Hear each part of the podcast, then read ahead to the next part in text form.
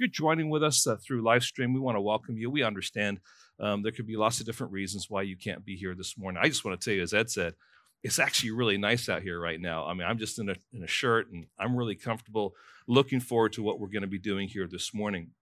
So I want to invite you now to get your Bibles and we're going to turn to the book of Exodus.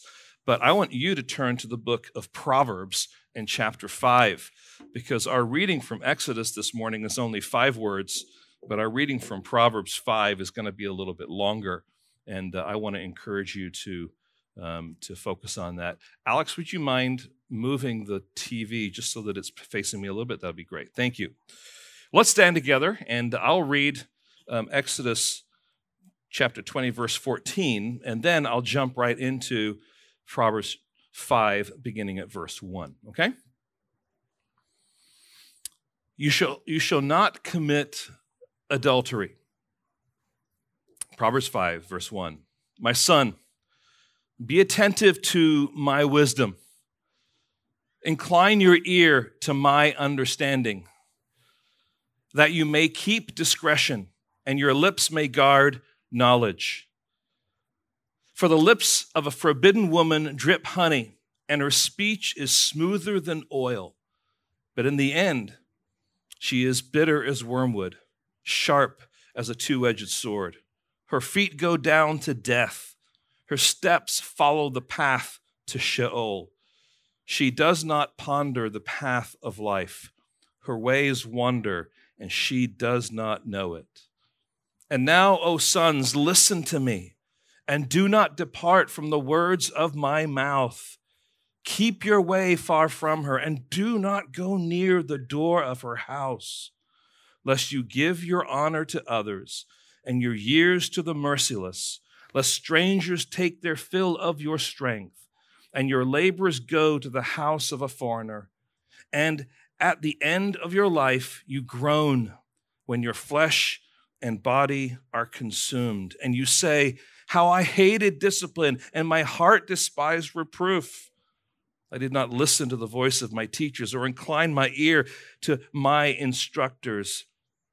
I am at the brink of utter ruin in the assembled congregation.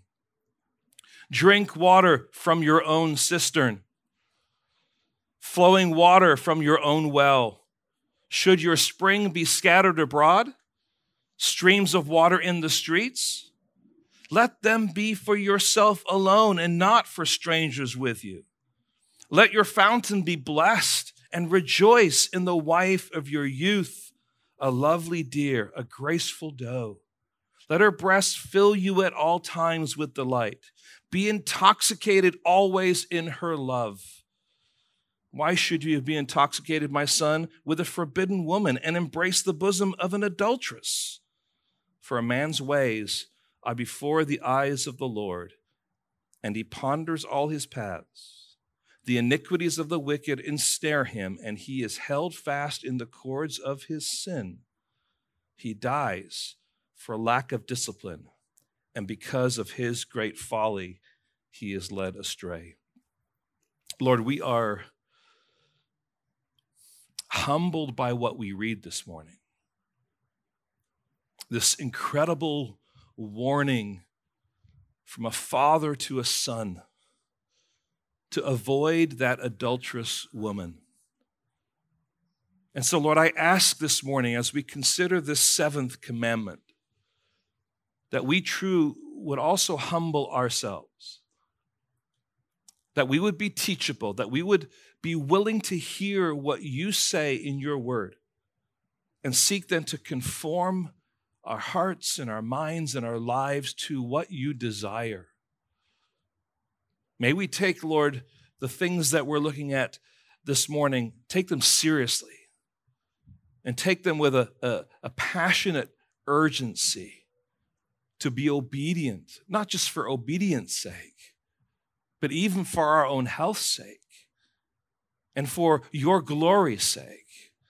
So, Lord, what we are not, would you make us? What we know not, would you teach us? Lord, what we have not, would you give us? And allow me as your messenger, Lord, to be faithful to your text, that your people would be strengthened, shaped and fashioned to be like your Son, Jesus Christ. We ask this now in your precious name. Amen. Thank you. You may be seated.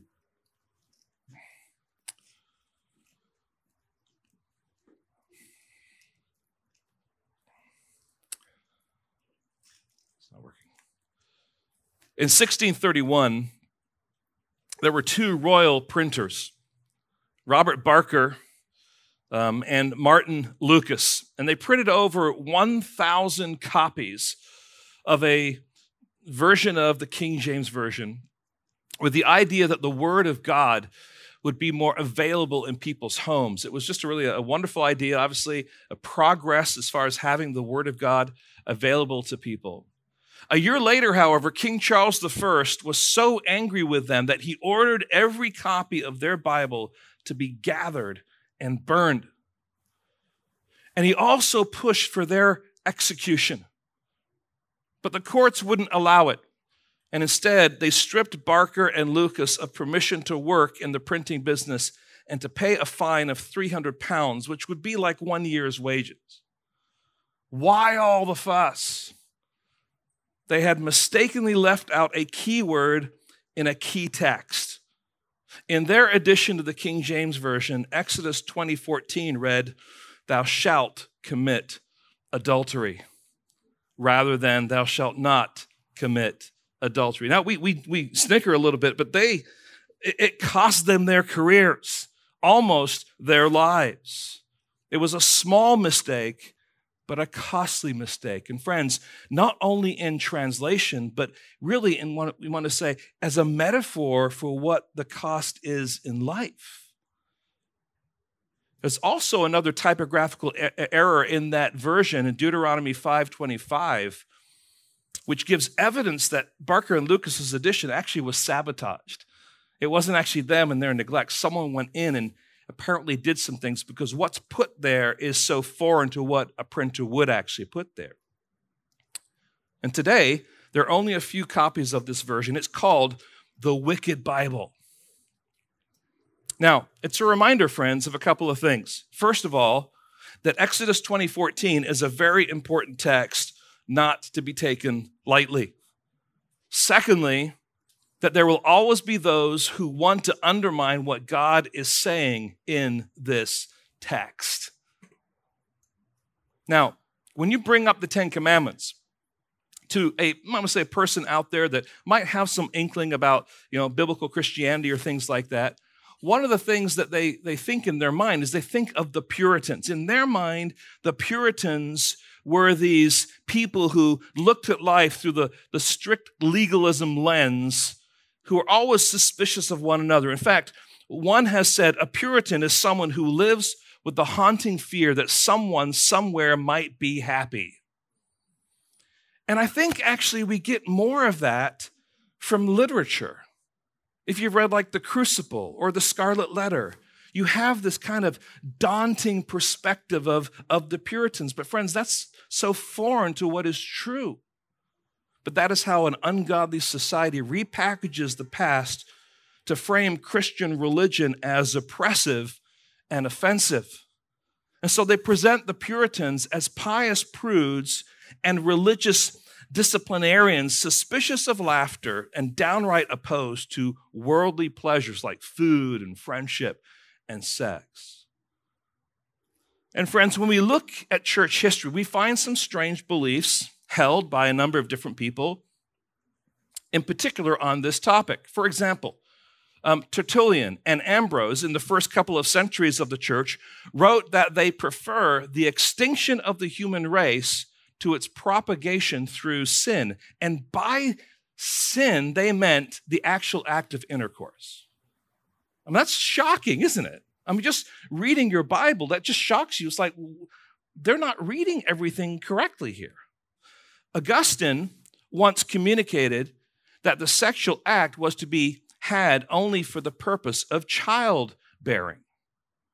And in the Middle Ages, the time right before the Reformation, the Roman Catholic Church was the one who propagated and said that virginity and celibacy was, uh, was preferred and even favored by God over marriage. And that is why as a result of that thinking, um, monasteries where the monks were and, and convents where the nuns were gathered was promoted. So, all these things are happening in church history. And it's important for us to realize that from church history, there are things that were, that were mobilizing and were commonplace then in, in thinking. And then the Reformation came. and there was this wonderful revival for the Word of God and getting it in the hands of people, and people beginning to actually read it and see what it says. And what we find is that the Puritans were the ones just shortly after the Reformation who came back and reaffirmed the biblical understanding of marriage and sexual relations in marriage.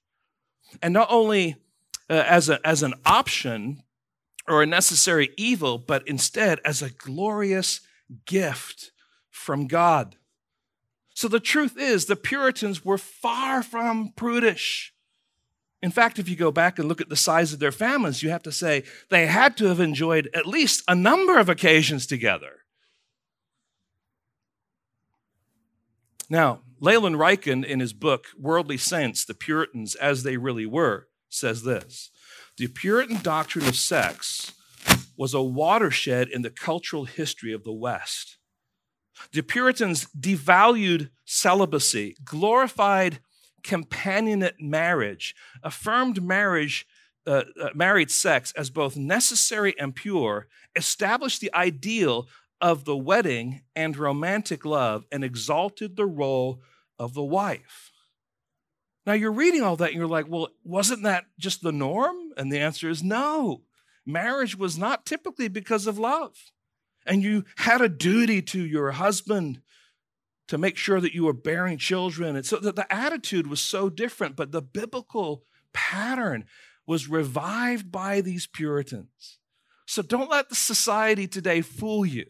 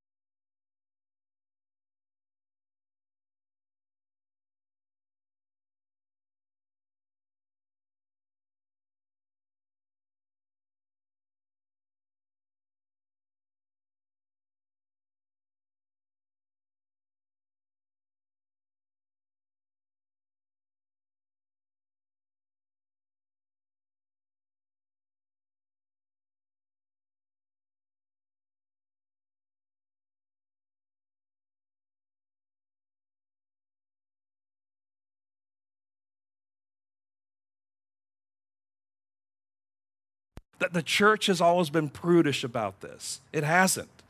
And quite frankly, the Reformed tradition is, is what brought things back to where they needed to be. The London Baptist Confession of Faith, 1689, so this is right on the heels of the Puritan era, says in chapter 25 and, and section 2 marriage was ordained for the mutual health of a husband and wife, for the increase of humanity with legitimate offspring, and for the prevention of immorality. So, friends, we, we need to see, might want to say, a, a backdrop to this topic. There's an interesting connection to the Puritan revival uh, of the biblical marriage and family and their love of an often forgotten and neglected book of the Bible.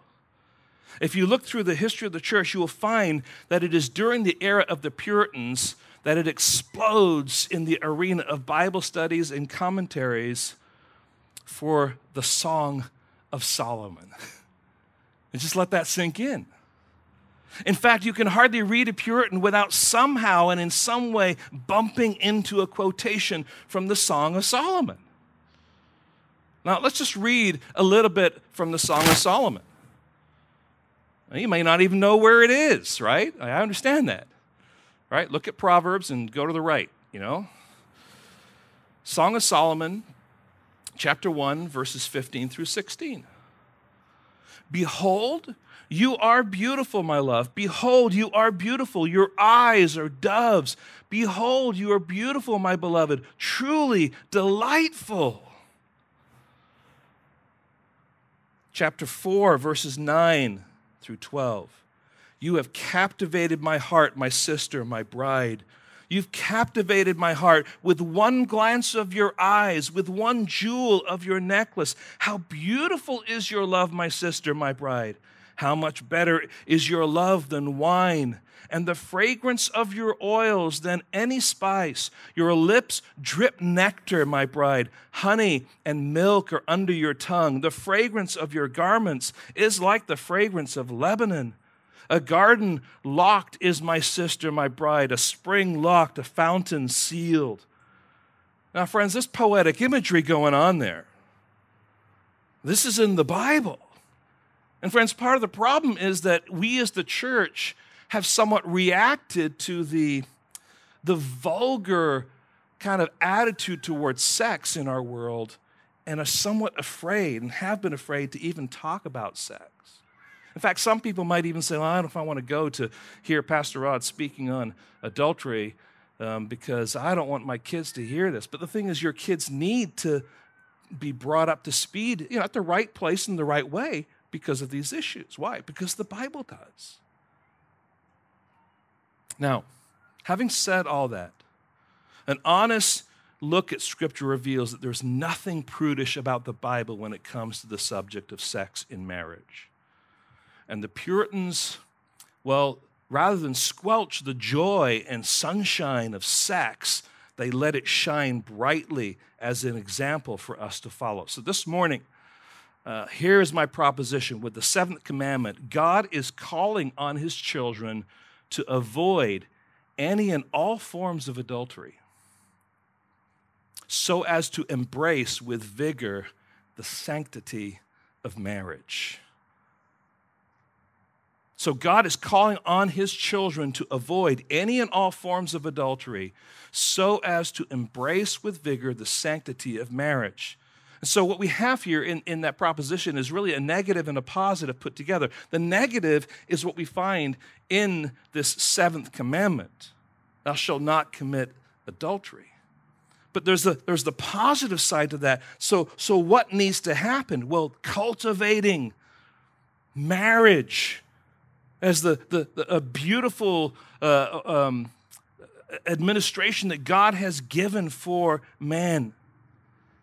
Now, in order to understand the seventh commandment, we need to begin by looking at the biblical foundation of marriage. That'll be the first section we look at.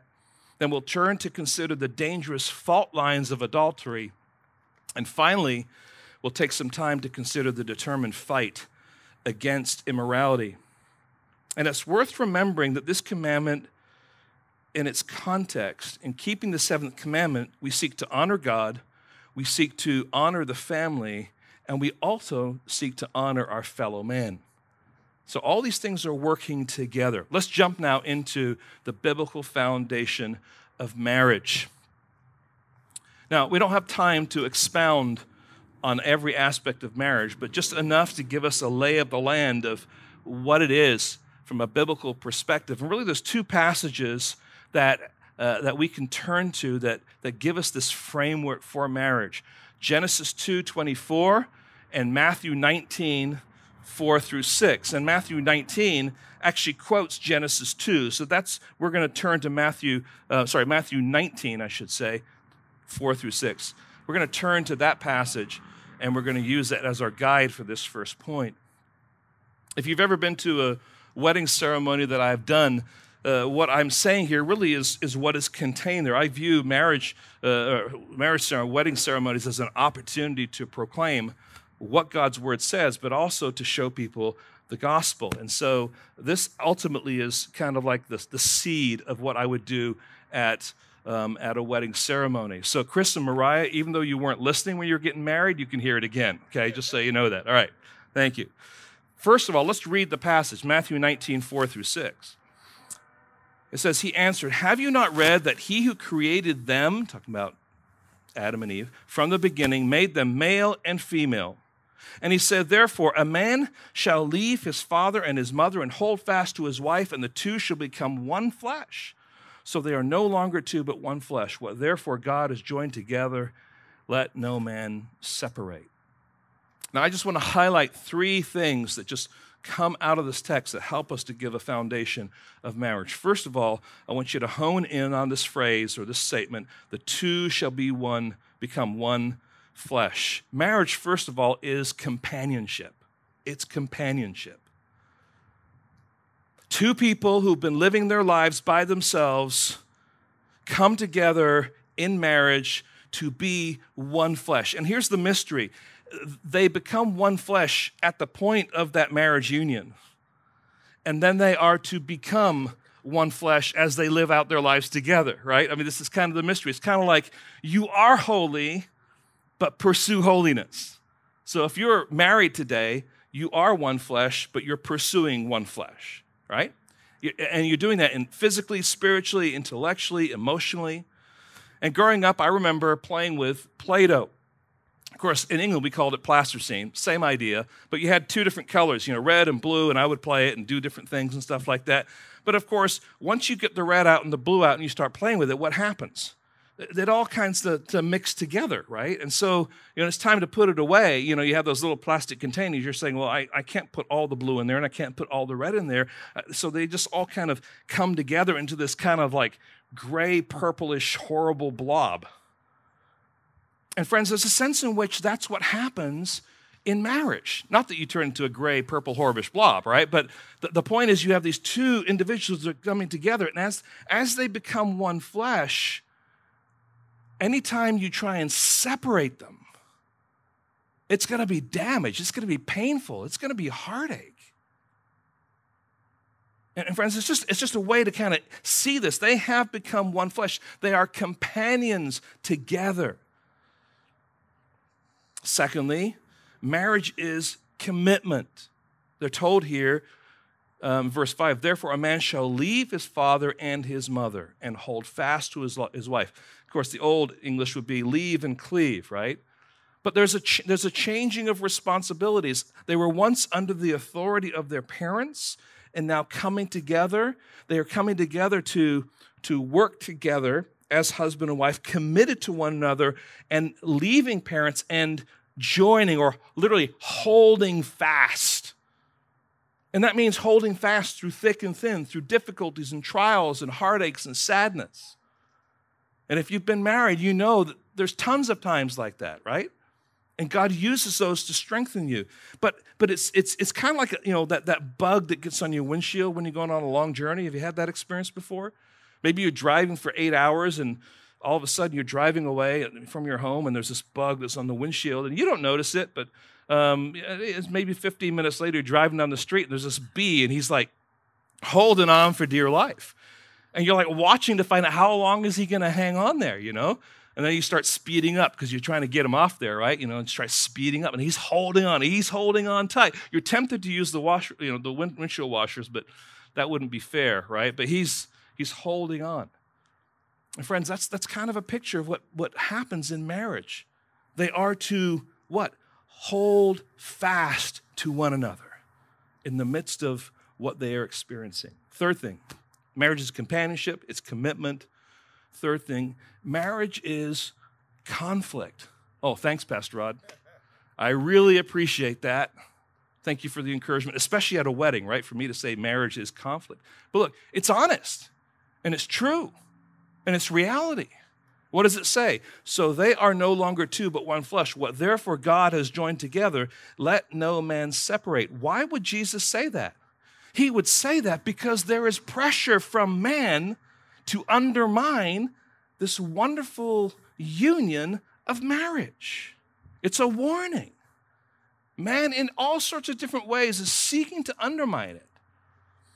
So, even from the beginning in the garden, yes, we realize that part of the serpent's intention wasn't just to get Adam and Eve to violate God's word in taking the fruit but it was also to undermine and to create a division within the marriage unit. I mean, after the fall, you know, is, is Adam looking at Eve and saying it was your fault? And she's saying, no, it was your fault. The problem is there was only one counselor there at that point in time, and it was biblical counseling. It was God speaking to them. No, you're both at fault here. Now, friends, marriage is conflict. And let's just be honest If you've been married a while, there's conflict. And you've got to learn how to navigate that conflict. That's internal conflict. But there's also conflict that happens from the outside, seeking to undermine what you're trying to do in this God ordained union. So, and friends, an honest reflection of, of biblical marriage is two people, a man and woman, becoming one flesh, committed to one another, living out their marriage in a society that's trying to tear them apart. I mean, that's what he's saying here. So, you know what you got to do? You've got to look up. You got to trust God. You got to fill yourself with His Word. You've got to surround yourself with people that encourage you to do the things that God wants you to do, not just isolate yourself. So, friends, just with that foundation of marriage, we realize that there's this beautiful thing that God has created called marriage that the world and Satan is trying to undermine. So that moves us then to the second point, and that's this the dangerous fault lines of adultery. Now, here I want to to use the imagery of a dam, which must be solid in its foundation. So, from that perspective, I'm thinking of, of marriage as that solid foundation or that solid dam. But also, it needs to be strong enough to fend off the pressure of hundreds and thousands of pounds of water. So, in this, in this way, the dam is the commitment to the sanctity of marriage. Adultery, uh, in its many forms, are the fault lines that will undermine the integrity of that dam. So let's consider now adultery explained. At its core, adultery is unfaithfulness to the marriage covenant. In other words, no one who is married is allowed to have sex with any married person except for his or her spouse and no married person is allowed to have sex with anyone other than his or her spouse. So, in a specific sense, adultery is a word uniquely tied to the unfaithfulness of the marriage covenant. However, the idea conveyed in the seventh commandment has a much broader meaning that will encompass premarital sex of any kind, cohabitation uh, without formal marriage, incest, homosexuality, and any other kind of sexual sin. And there's three words that will help us see that the category of adultery is not just limited to a married person committing sexual sin. It's, it's broader than that. So, first of all, um, the first fault line that should be in your handout there if you have your handouts. If not, I'll list it for you. The first fault line is the Greek word porneia. Porneia. P O R N E I A. Porneia. And I want to draw our attention to Mark chapter 7 and verses 21 through 23. Hear what it says For from within, out of the heart of man, come evil thoughts, sexual immorality, theft, murder, adultery, coveting, wickedness, deceit, sensuality, envy, slander, pride, foolishness. All these evil things come from within and they defile a person. And the word here, porneia, is translated sexual immorality. Right? And this is this word porneia is a broad word that means uh, unlawful sexual intercourse, prostitution, unchastity, or fornication. Uh, the, the New Testament Greek scholar by the name of James Edwards says this about porneia. He says, it can be found in Greek literature with reference to a variety of illicit sexual practices, including adultery, fornication, prostitution, and homosexuality. In the Old Testament, it occurs for any sexual practice outside marriage between a man and a woman. Now, friends, here's, here's what I want us to see here as, as we're kind of beginning to define this. We might go to the Ten Commandments and say, you know, you shall not commit adultery, and we might just limit that, that, that kind of statement of adultery to simply marital infidelity. And it certainly includes that, but it's much more than that. Okay? It's also this word porneia is from where we get the word pornography. It's porneia and graphe put together, and it's, it's basically about you know illicit writings, or in our case today, it's a lot more movies and stuff like that, right? So this is the first fault line. There's porneia that is working away at the foundation, creating cracks where the water from this dam is going to be seeping through. Fault line number two. Um, this might be a, a, little hard if you're simply taking notes. The word is, in the Greek, arsen okoitos. All right, A R S E N O K O I T A I S.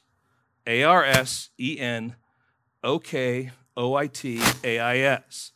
I'm giving that to you because you know you can go do a study on your own and you can see what it actually means, but I would draw your attention to 1 Timothy chapter 1 and verses 8 through 11. I want to, I want to encourage you to turn with me to that passage. I think that one of the things that I'm learning as I'm studying through the Ten Commandments is actually how much of the Ten Commandments are not in the Old Testament and how much of them are in the New Testament, but we didn't realize they're in the New Testament unless we took time to study the Ten Commandments. Let me show you what I'm talking about. Here we have uh, the Apostle Paul speaking to Timothy. And what he's doing here in these verses is he's running through the second table of the law, listing these kinds of sinful behaviors. So these are all these horizontal relationships here. And let's begin at verse 8. Now we know that the law is good. Chapter 1, 1 Timothy, verse 8. We know that the law is good if one uses it lawfully.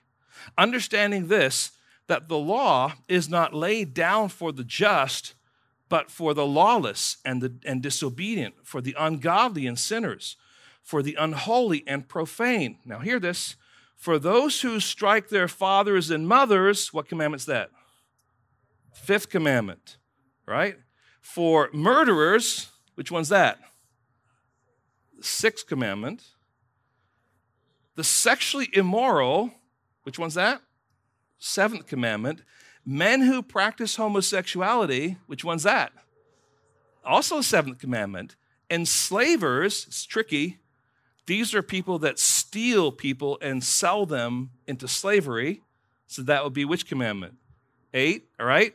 Liars and perjurers, nine. You see what he's doing here? He's going through the table of the law here and he's identifying these characteristics. Well, nestled in here as a description of the seventh commandment in verse 10 is the sexually immoral and men who practice homosexuality.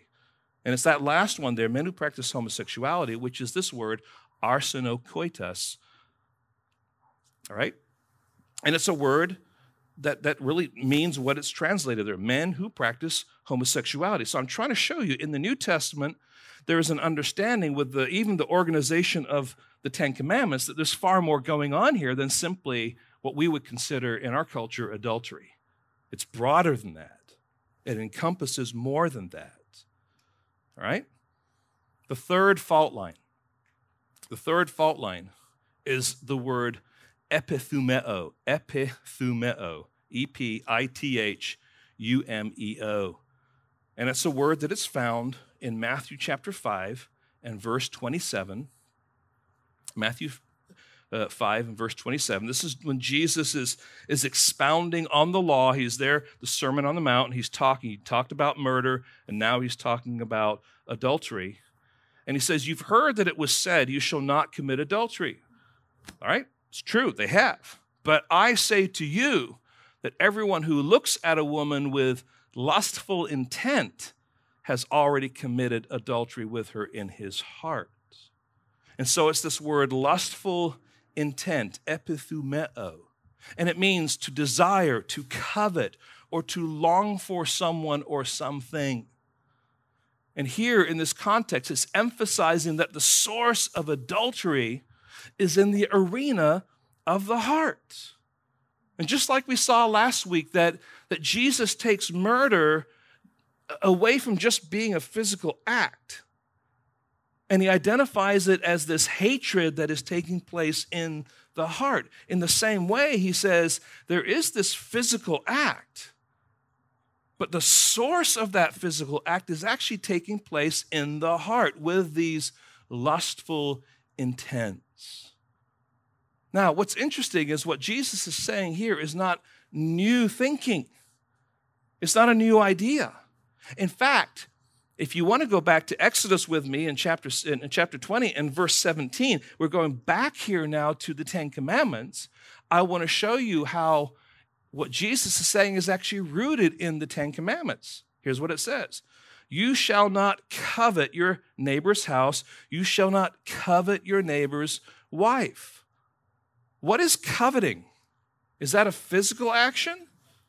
No, that's a heart issue, isn't it? And the idea here is you're not looking at your neighbor's wife and wanting her. He's talking about the same thing. This is a heart issue.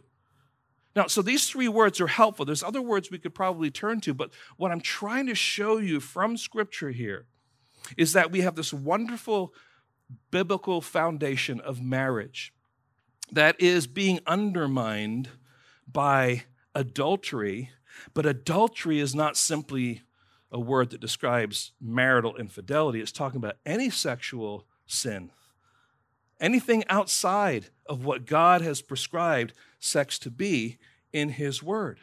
It encompasses it all.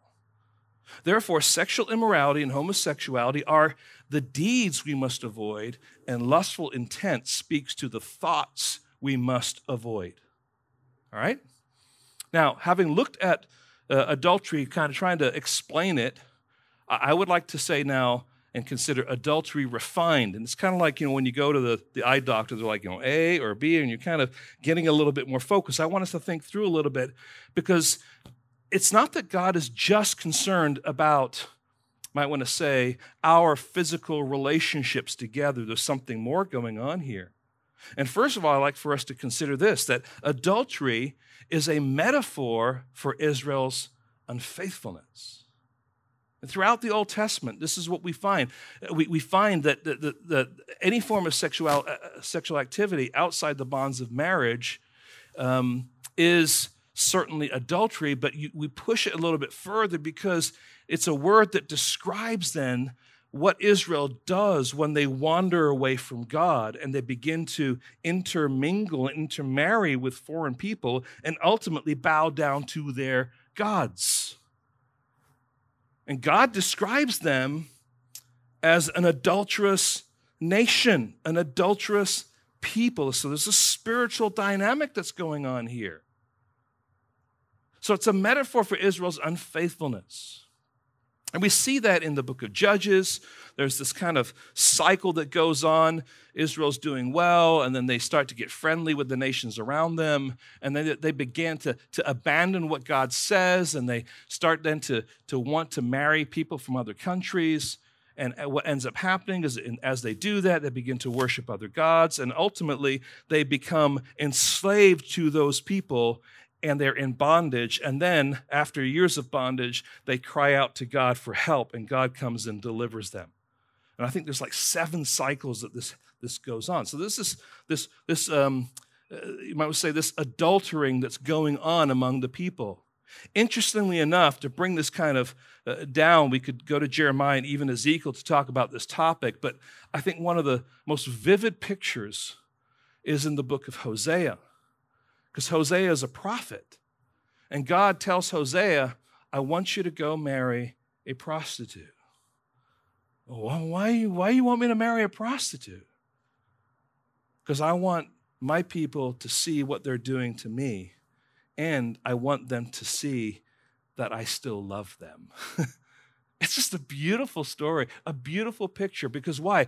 God is committed to his steadfast love, his hesed is the Hebrew word. It's just a wonderful word. He is committed. We are the ones that wander.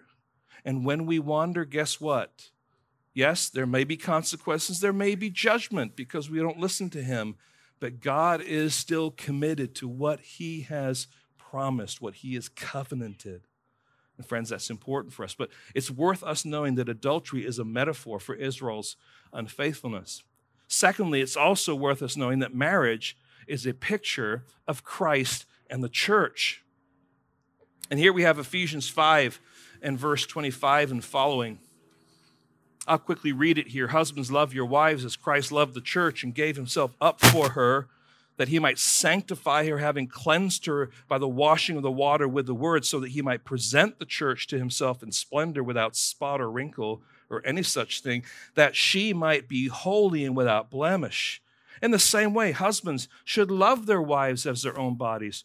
He who loves his wife loves himself, for no one ever hated his own flesh, but nourishes and cherishes it, just as Christ does the church, because we are members of his body. Therefore, a man shall leave his father and mother and hold fast to his wife, and the two shall become one flesh. Aha, now he's rooting it back there into the Genesis passage.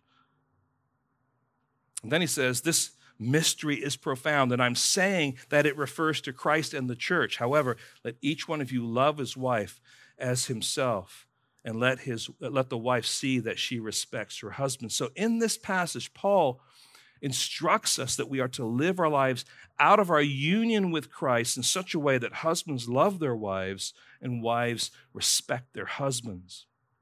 And he connects marriage to this picture of Christ and his relationship with the church. And really, there's three things that we learn here about Christ and his relationship to the church. First one, he loves the church. He loves the church. It says here, he loves it so much that he gave up his life for her. My friends, it's a beautiful gospel truth that marriage portrays.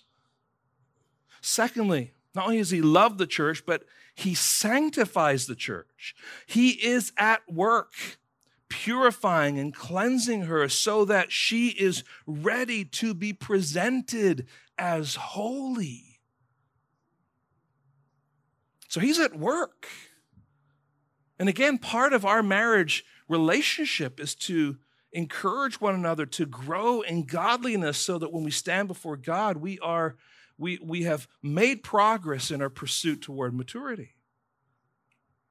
And third, not only does he love the church and sanctifies the church, but he nourishes and cherishes the church. He cares for the health and the well being of the church. And so he provides in different ways for the church. So the church is Christ's bride, and he is the bridegroom. And he is committed to being faithful to his bride, to love her, to sanctify her, to nourish and cherish her. Yet adultery is so often how the church responds, even when Christ acts in this way toward his own bride.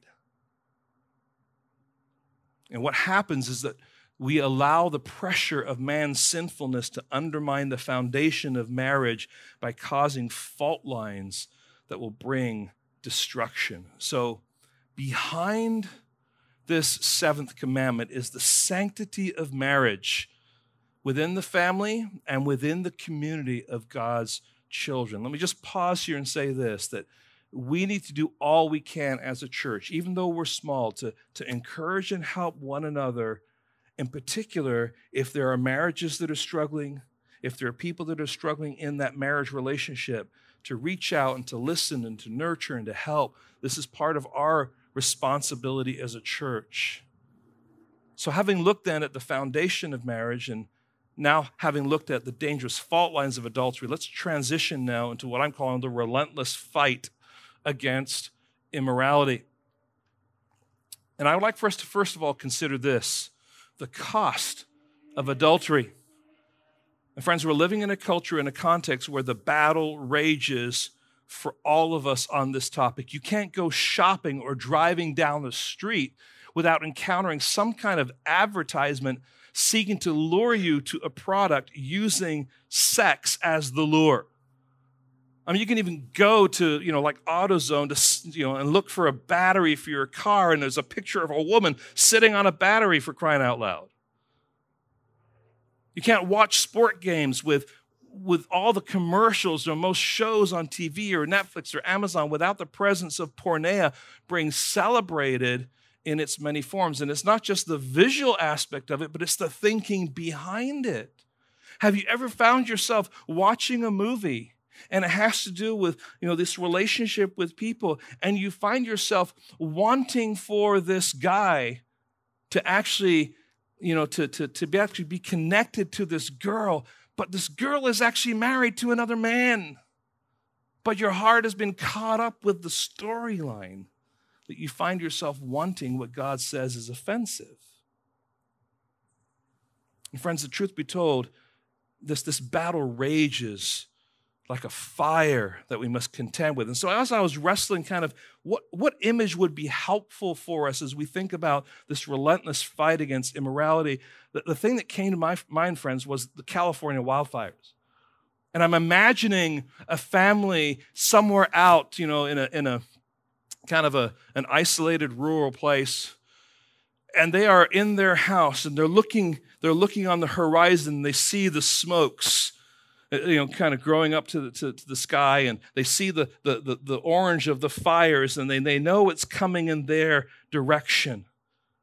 And so they're anticipating what it is that they need to do. And friends, somehow and in some way, they must do all they can to protect themselves and to get through this potential raging fire. And friends, there's three things that come to my mind, and this is not necessarily in scripture. These are just things that I think are helping me to put some categories together. First of all, there's fortification. Fortification. Knowing the danger that lurks out there and the possibility of fire, trees close to the home, and so on. It should have been something that was thought of ahead of time and planned beforehand so that they are protected from the fires, that there's no there's no uh, fuel in a sense that would that would help the fire get close to them. This is all preventative maintenance, right? So when it comes to our fight against immorality, we're talking about things that should already be in place in your life because you know that the lure of sensuality and sexual, sexual sin is out there. So I'm talking about things like being careful about what you watch on TV or uh, what you watch maybe at the movies, being careful about what you're allowing yourself to listen to. Now, that could come in the form of music, through podcasts. It could be conversations you have maybe at work, if you're still at work. It means not putting yourself in difficult circumstances with a coworker. It means, uh, you know, making sure that that um, those that are around you are not pressuring you or putting pressure on you to enjoy something that you know would violate the seventh commandment. So you're already making decisions, you already have convictions, you already have some habits of practice that are put in place so that you, you know, in, in anticipation of the fires that are there. So there are, there are actions and behaviors that you've thought through so that you're not drawn into temptation. Now, friends, the the antithesis of this example or this the, what I'm showing you is found in the life of King David. I mean, just a cursory glance at what happened with him uh, when he committed adultery with Bathsheba as he stayed at home when kings go to war. He lingered in looking at Bathsheba when she was there on the, on the roof bathing. And he pursued her, even ignoring the fact that, that she was the wife of one of his trusted mighty men. Once, he, once, the, once the hook had, had sunk, he was all in and he didn't care what people were saying around him. He didn't care who he was violating as far as um, his relationship with his mighty men. He wanted what he wanted. So, friends, fortification is important. Secondly, there comes a time, though, when your fortifications, something has gotten through. And, and now it's, t- it's, it's time to fight, right? It's time to actually get out there and to do some work. And, and again, I'm thinking about this illustration of this house in the wilderness. The fire is coming, and I'm imagining a man and his wife, you know, with their garden hose, just spraying down the house. Uh, raking up the brush, all that kind of stuff. And as the fire might be creeping down, they're beating it as it comes close to the house. Why? Because they want to save their home. And they're working hard. And in the same way, when the fires of temptation rise up, we need to know that we need to fight and how to fight. And friends, we must not allow ourselves to be deceived into the thinking that our walk with Christ is going to be a walk in the park. I think some people come into their Christian life, they're like, you know, people have told them, you know, if you just trust Christ, everything will be okay. and, and they come to faith in Christ, and all of a sudden, and they're just not sure what to do. It's work, it's a fight, it's a battle. We can't just be thinking that we're tiptoeing through the tulips and everything is going to be hunky dory. You can look up hunky dory in the dictionary to figure out what that's talking about. Friends, walking with God requires us to be wise and careful. It requires us saying no to sin and fighting against temptation. It demands that we put on the armor of God and stand against the fiery darts of the evil one. So we fight with prayer, we fight with truth, of course, which is God's word, and we fight with the help and support of a fellow brother and sister. But, friends, we fight. We fight. There's fire coming, there's danger. People's lives are at stake. So we fight. So, fortification, fighting, and then sometimes we get to the place where the only option is fleeing.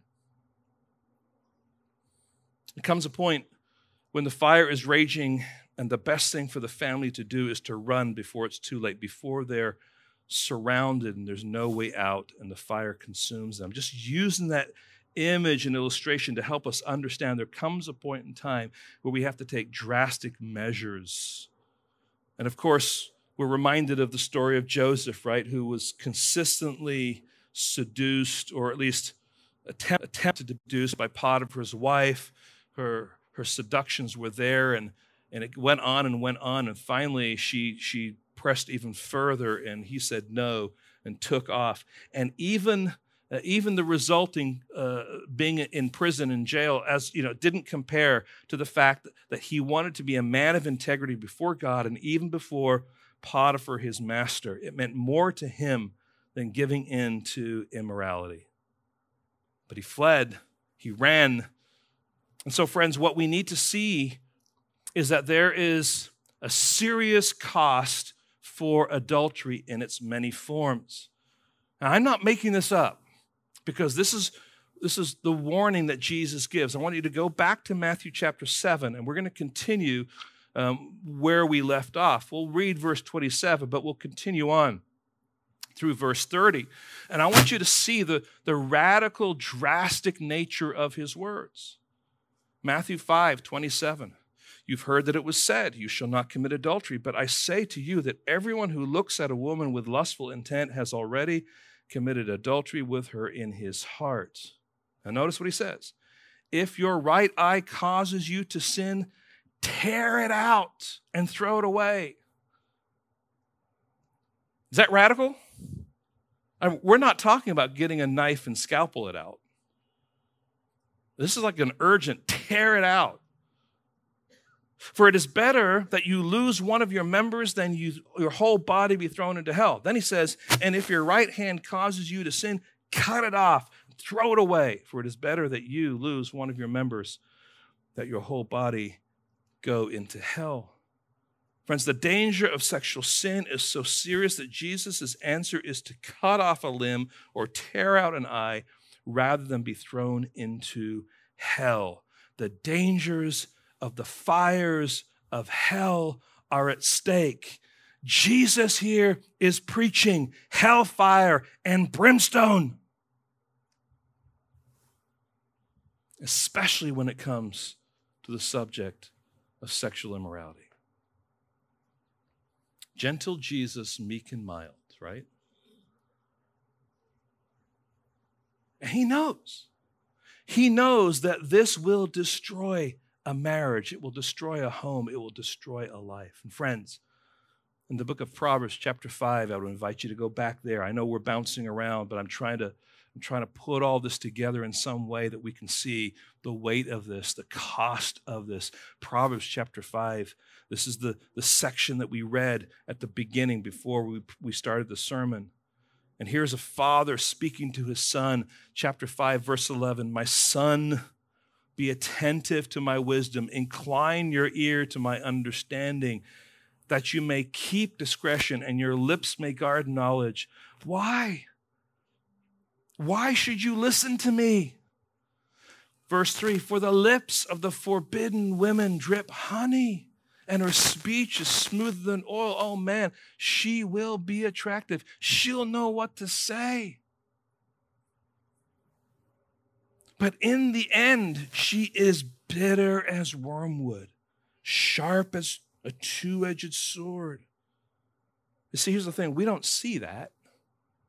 We see the honey, we see the sweetness of her lips, but we don't see the bitterness. We certainly don't see the sword coming at us. Her feet go down to death. Her steps follow the path to Sheol. In other words, if you're going, if you're with her, that's where she's taking you. She does not ponder the path of life. Her ways wander, and she does not know it. And friends, this is so dangerous that, that, that Solomon here is saying it will cost you your honor, your years of life, your strength, and your hard work and even your well being. Continue reading at verse 8. Keep your way from her and do not go near the door of her house, lest you give your honor to others. Your honor is at stake. And your years to the merciless. So even your years of your life are at stake lest strangers take their fill of your strength. So your strength is at stake, and your labors go to the house of a foreigner. All your labor, all that you've accomplished is at stake. And at the end of your life, you groan when your flesh and body are consumed. You look back at all the ways that your sensual appetite, your, your sexual immorality, your adultery has created chaos and heartache and the damage that's happened to you. There's a cost, friends, for adultery. I remember when I was visiting um, Israel in 2006, and I remember going up to the Golan Heights, and what you see there up on the Golan Heights, which is the northern part of, of Israel, is you see all these fields surrounded by heavy barbed wire and these signs everywhere saying, danger, keep out, mines. They're placed there in the 1950s and 1960s by Israel, Jordan, and Syria as they exchanged uh, the lines of, of uh, demarcation there. They, they say that it will take another 50 years to find all the mines so that the uh, area can be safe to use again. Now, just imagine these minefields. There's signs that are warning you. There's barbed wire saying, keep out. Why would anyone want to venture in? Why would anyone think it's a good idea to hop the fence if you could do such a thing? In fact, I, I think that if you were there and you saw someone climbing the fence to go in, you would run to pull them back. But, friends, that is what Scripture is doing for us. It is saying adultery is like a minefield. You don't want to go into the field of adultery because you will be putting your life in serious danger. And if you don't listen to the warning, you will only have destruction and misery follow you. Oh, but it looks good. Oh. Destruction is just around the corner, friends. Here's the problem our society doesn't even believe that there's a minefield. and they're trying to convince you that there's no minefield. And they're trying to convince you that this minefield is actually a good place to be. Who cares what anyone else thinks about you walking in this minefield? If you want to walk in this minefield, you go ahead and do it and enjoy yourself. They don't tell you about the heartache and the suffering and the lives and the, the, the marriages and the children that are all suffering because of this. You can't take two pieces of Play Doh and rip them apart and think that everything's going to be okay. Friends, which voice are you going to listen to? The voice of the culture or the voice of the Creator? The voice of society or the voice of the Savior? When God gives us multiple warnings, it means that what He's warning you and me about is a serious matter. And as we have seen, it has eternal consequences. So, friends, there is a cost of adultery. And now I would like for us to consider having looked at the cost of adultery, transitioning now in this last point to the counsel for adultery, the counsel for adultery. And I wish we had more time. Um, there's a lot that can be said about fighting against adultery or sexual immorality. Practical things like discipline your gaze so that when you're talking, speaking to men and primarily here, when you're talking to a woman, you're looking at her face or her eyes. Being accountable to another man about your struggles in the array in the you know the arena of sexual sin and maybe in particular the arena of pornography carefulness about your use of computer, the iPad, or even your phone. Not allowing the culture to make you feel stupid for having practices that protect you from temptation. I'm thinking of things like the Pence rule, which was the Billy Graham rule, which I think there was a lot of people that carried out that rule. Why? Because it was wise. The society says, What an idiot. What's the problem? You must hate women. You know, come on. We're practicing modesty because you want to be careful that you're not dressing so as to draw unnecessary temptation to yourself or to parts of yourself that you know are going to affect other people. But as we bring it to a close, there's three areas of counsel that I want you to take to heart and consider before God. First of all, sex is good and a beautiful gift, but it's not ultimate. Sex is a good and beautiful gift, but it is not ultimate. There's more to life than sex. But unfortunately, friends, our society is consumed with it. It's everywhere, and it's easy to be drawn into the lie that sex is the important thing. When sex is used in a commercial, it is saying that something, it's saying that this thing is valuable because it's sexy. So when you go to, to look at a car that's being promoted to be on sale, and there's a scantily clad woman sitting on the hood, it's saying to the male buyer in particular, if you own this car, this is the kind of woman you can get. How foolish that is. But we believe things like that. Every person in this culture has bought into the idea that their value or worth is directly connected to whether they are sexually attractive or not. Culture's pumping that. Individuals in our society are beginning to define themselves as being sexual or not.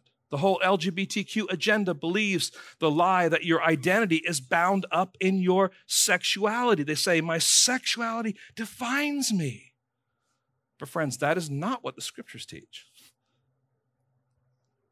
We're not defined by our sexuality, it is an aspect of who we are, who God created us to be, but it doesn't define us. Hear this our life is not over if we can't pursue our sexuality. And our life is not on hold until we have our sexuality. There are things that are far more important than sex.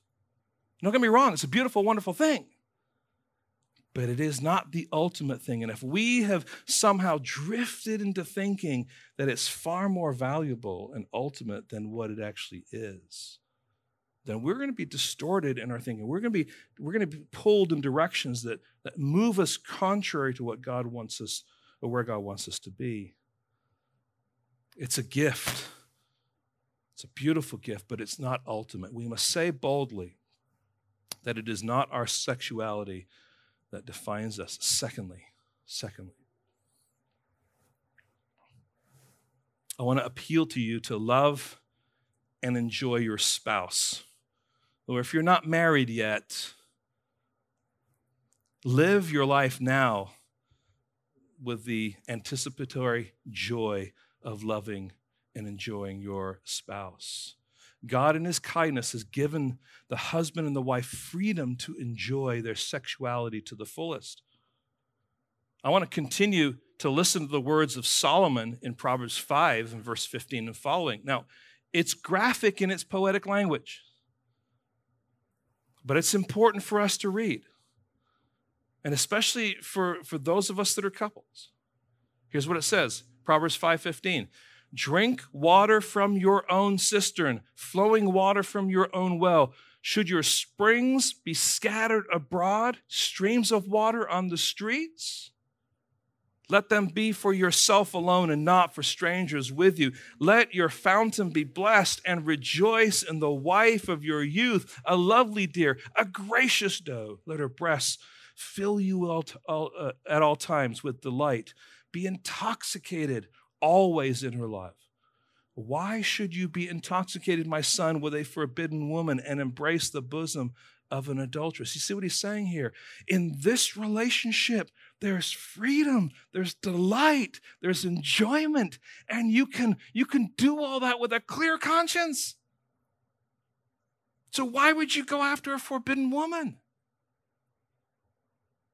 when you have this wonderful gift in 1 corinthians 7 the apostle paul gives instructions regarding the husband and wife's sexuality 1 corinthians 7 beginning at verse 2 but because of the temptation to sexual immorality, each man should have his own wife and each woman should her own husband. The word have is a euphemism therefore, the sexual intimate act. The husband should give to his wife her conjugal rights, and likewise the wife to her husband, for the wife does not have authority over her own body, but the husband does likewise. The husband does not have authority over his own body, but the wife does. Do not deprive one another, except perhaps by agreement for a limited time, that you may devote yourselves to prayer. But then come together again. The coming together again is not like, hey, let's do a high five. It's coming together, right? So that Satan may not tempt you because of your lack of self control. So he's saying, look, there's a problem in society. There's a temptation to sexual immorality. There's a, there's a bent toward lacking self control. So don't avoid that intimate relationship with your wife.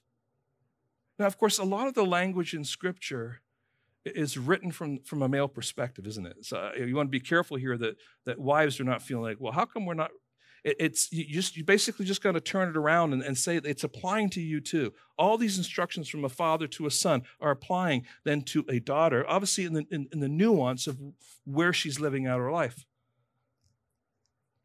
The writer of Hebrews says, Let the marriage be held in honor among all, and let the marriage bed be undefiled, for God will judge the sexually immoral and adulterous. So the emphasis in, in Hebrews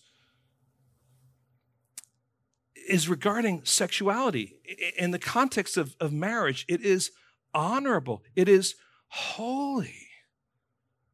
But sexual immorality and adultery will be judged by God. So, the bottom line here, friends, my encouragement to, to love and enjoy your spouse is this enjoy one another and delight in one another. Have fun in this arena. That's what God intends. And don't think of it as something dirty and icky. That doesn't come from Scripture. The marriage bed, the, the, the confines of the, the, the union of husband and wife is a beautiful thing given by God. Third, third, we, we've looked at the fact that sex is good and beautiful, but it is not ultimate. We've looked at love and enjoy your spouse. But now I want to encourage you to, to look to the gospel. So I'm thinking here of struggling. I'm thinking here uh, of someone who is facing temptation. Now, God gives marriage and sexuality as a gift, but hear this we're broken people. We're broken and we're faithless, and we, we by nature are faithless. We fail, and we have a bent toward uh, adultery. You will not pursue faithfulness in steadfast love, hear this, if you stay neutral. Why? Because there's always a fight. It's like it's like that family, you know, just you know, stepping outside and seeing the fire and saying, Dad saying to the kids, "Look, there's a fire over there." Okay, what's for dinner? You know, no, there's a fire over there. We got to do something. Always got to be alert. Always got to be aware. Always got to be working on our walk with God and, and recognizing that the gospel is speaking into our lives. So we can't stay neutral because our sin nature is present and we have a tendency to run after selfish ambition and every lustful thought and every screaming sinful delight. And our hearts are never satisfied. And they end up being barren and dry. And that is what Jesus says. We've already read the passage. You've heard that it was said, You should not commit adultery. But I say to you that uh, everyone who looks at a woman with lustful intent has already committed adultery with her in his heart. So, what Jesus says is that our hearts will not be satisfied with one glance. Again, Jesus says in Matthew 15, verse 19, For out of the heart come evil thoughts, murder, adultery, sexual immorality, so on. Friends, when we're tempted to fight, we fight the battle in our hearts against our own sinful desires. Hear this the devil didn't make you do it. You are actually fighting the enemy within. And, and God has given us the tools to fight the enemy within. This is not some Sunday school answer to a huge problem when I say, look to Jesus and the gospel. It is the answer to every problem. We just need to understand what that actually means. Jesus went to the cross to die for that lustful thought, that click on the pornographic website, that flirtatious conversation with the coworker, that emotional connection with that married man that you met at church or at some Christian gathering. And he says to us that when you are tempted, and after we fall flat on our face in our battle with adultery, come to me. Because I love you with a steadfast love. You've made a mess, you've been sinful, but there is restoration there is forgiveness. There is a way to take the mess and make something beautiful of it. Psalm 130, verses 1 through 4 say this Out of the depths I cry to you, O Lord. O Lord, hear my voice. Let your ears be attentive to the voice of my pleas for mercy. If you, O Lord, should mark iniquities, O Lord, who could stand? But with you, there is forgiveness, that you may be feared. Friends, do you believe what God has said in his gospel? He knows your sin. He died for your sin. He forgives you of your sin. So draw near to God for help in time of need. And friends, sexual temptation is a time of need. And when you do turn to Him for help, He will prove Himself to be faithful. This is what we're told by God in Lamentations 3 22 and following. The steadfast love, Hesed love, of the Lord never ceases. His mercies never come to an end. They are new every morning. Great is your faithfulness. Listen to the wise and helpful words of the great theologian John Owen. He says, When someone sets his affections on the love of Christ, he crucifies the world as dead and an undesirable thing. The baits of sin lose their attraction and disappear. So fill your affections with the cross of Christ, and you will find no room for sin. So I'm not saying to you, beloved, just read your Bible and pray. I'm saying, truly look at Christ. Look at what he's done. Look at your sin in light of what he's accomplished for you in the gospel and live in and out of that. And when you begin to do that, the other things will, will start to disappear. The temptation will seem to diminish. Why? Because He, in all His beauty, is shining in your heart. That's happening because you're fighting your way to put your affections on Him. I will bring things to a close. I, there's three things. I don't have time to go through them all, but I'll just mention them briefly. You might want to write them down. Just consider a true confession. You know, David, when he committed sin with Bathsheba and he's repenting, Psalm 1, uh, 51, verse 3 and 4, verse 4 in particular, he says, Against you, you only have I sinned and done what is evil in your sight. God loves it when we confess our sin. No matter how horrible the sin is, He loves it when we confess our sin. Confess true confession. Secondly, a true conversion. I, again, I draw your attention, not right now to look at, but 1 Corinthians 6, 9 through 11. The Apostle Paul reminds his readers about their condition before Christ and what it is that happened to them at the moment of their conversion. And he lists the sexually immoral, he lists the adulterers, he, he lists men who practice homosexuality. And he says in verse 11, and such were some of you, but you were washed, you're sanctified, you're justified. Those are all things that happen at the moment of your conversion. Covered by the blood of Christ true conversion. Believe it. And then a true comfort. And I will read this one. The end of Jude's little epistle. He ends with a prayer, and I think it's packed with something that we need here. He says, Now to him who is able, to him who is able to keep you from stumbling and to present you blameless before the presence of his glory with great joy. Yes, even when we have committed sexual sin, he is able to present you blameless before the presence of his glory with great joy. To the only God, our Savior, through Jesus Christ our Lord, be glory, majesty, dominion, and authority before all time, and now and forever. Amen.